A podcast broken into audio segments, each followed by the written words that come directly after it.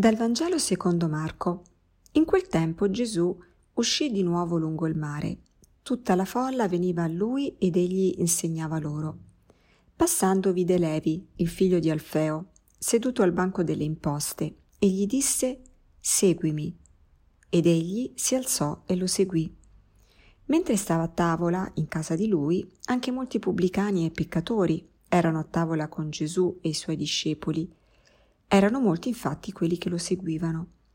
Allora gli scribi dei farisei, volendolo, vedendolo mangiare con i peccatori e i pubblicani, dicevano ai suoi discepoli, perché mangia e beve insieme ai pubblicani e ai peccatori? Udito questo Gesù disse loro, non sono i sani che hanno bisogno del medico, ma i malati. Io non sono venuto a chiamare i giusti, ma i peccatori.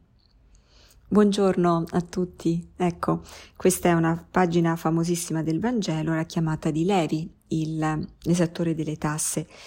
E quello che mi colpisce della chiamata de, di Matteo, di Levi, come anche degli altri apostoli, è la prontezza con cui loro rispondono a questo invito che in realtà è, sembra quasi un comando di Gesù di seguirlo. Infatti basta una parola da parte di Gesù di dire seguimi ed ecco che eh, gli apostoli, in questo caso Levi, subito si alzò e lo seguì.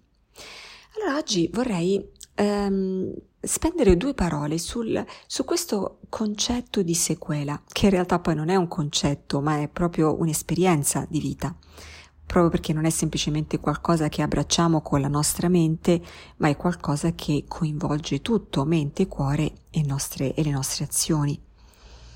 Allora ecco, che cos'è la sequela? Che cosa vuol dire seguire Gesù? Um, non è soltanto un fascino intellettuale, non è soltanto un riconoscere che le parole di Gesù hanno senso, che il cristianesimo ha senso, non è semplicemente un'adesione a dei contenuti che riteniamo veri. Quello può essere un aspetto della sequela. Mm, d'altro canto la sequela non è neanche semplicemente credere che Gesù sia il figlio di Dio, appunto di nuovo credere a dei contenuti, anche se sono contenuti che in alcuni, sen- in alcuni casi coinvolgono proprio un atto di fede, perché um, non sono magari dei contenuti ovvi. Ecco, ma non è neanche quello sufficiente perché sappiamo che i più grandi credenti del Vangelo sono i demoni, sono quelli che um, attestano ogni volta che c'è appunto un esorcismo, attestano che Gesù è il figlio di Dio. Eh, il fatto però che i demoni riconoscano che Gesù è figlio di Dio non vuol dire che poi effettivamente credano in Cristo, perché l'atto di fede appunto è più complesso che semplicemente un atto di adesione ad una verità o di riconoscimento di una verità, di una realtà.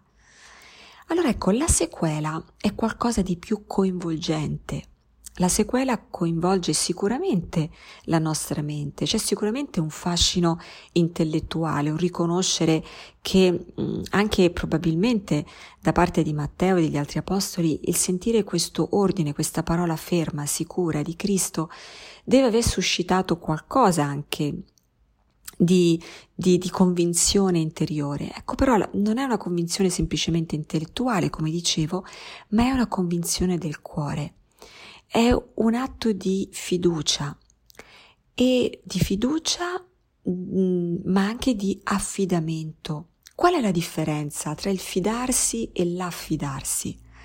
Ecco, io mi posso fidare di qualcuno nel senso che eh, credo a ciò che dice, lo ritengo vero e mh, mm, sono anche disposto a seguirlo in qualche modo perché mi sembra che abbia senso per la mia vita, che mi faccia essere una persona migliore, che possa risolvere i miei problemi. Um, però nel momento in cui io mi fido della parola di qualcuno, sono comunque ancora artefice delle mie azioni, di quello che, di come voglio in qualche modo gestirmi e gestire il mio agire. Mi fido, però al tempo stesso sono ancora in possesso e in controllo di colui che, di ciò che sono, ma affidarsi è un qualcosa in più, è un passo ulteriore. Quando io mi affido, io in qualche modo consegno la mia vita nelle mani di un'altra persona. Lascio a questa persona il potere in qualche modo di definirmi, di determinarmi. Lascio a questa persona il potere di dirmi chi sono e mm, di cambiare la mia vita. Eh, mi lascio vivere in qualche maniera da qualcun altro lascio che entri nella sfera della mia intimità, del luogo del, del cuore, del discernimento, lì dove mh, concepisco e mh, in qualche modo parco, partorisco le mie azioni, il mio agire, il mio volere, il mio desiderare. Ecco, questa è la vera sequela. La sequela arriva la vera sequela arriva a questo punto. Non è soltanto ammirazione, non è soltanto è riconoscimento di una verità, non è soltanto un seguire da lontano perché mi fido, ma è un affidarsi, un darsi, un lasciare che l'altro entri nella mia vita, nella sfera proprio delle mie decisioni. E allora è così che posso veramente seguire, che posso mettermi in cammino. E questa è la spinta che Um, in quel momento sicuramente gli apostoli hanno ricevuto una grazia per poter aderire così prontamente. Um, nella nostra vita di solito questo è il risultato di un cammino anche di anni, quello di essere in grado di affidarsi veramente a Dio e um, tante volte frutto anche di tante lotte e sofferenze interiori, uh, però ecco è a questo che noi vogliamo giungere. E, e tante volte si giunge a questo tipo di sequela avendo seguito per anni, forse un pochino più distrattamente, un po' più da lontano. E ehm, quindi chiediamo al Signore oggi proprio la grazia e anche chiedendo l'intercessione di San Matteo, la grazia di poter dire quel sì, ehm, un, un, quel sì convinto che appunto coinvolga tutto, anche eh, l'affidarsi e il lasciarsi fare da Gesù. Grazie e buona giornata.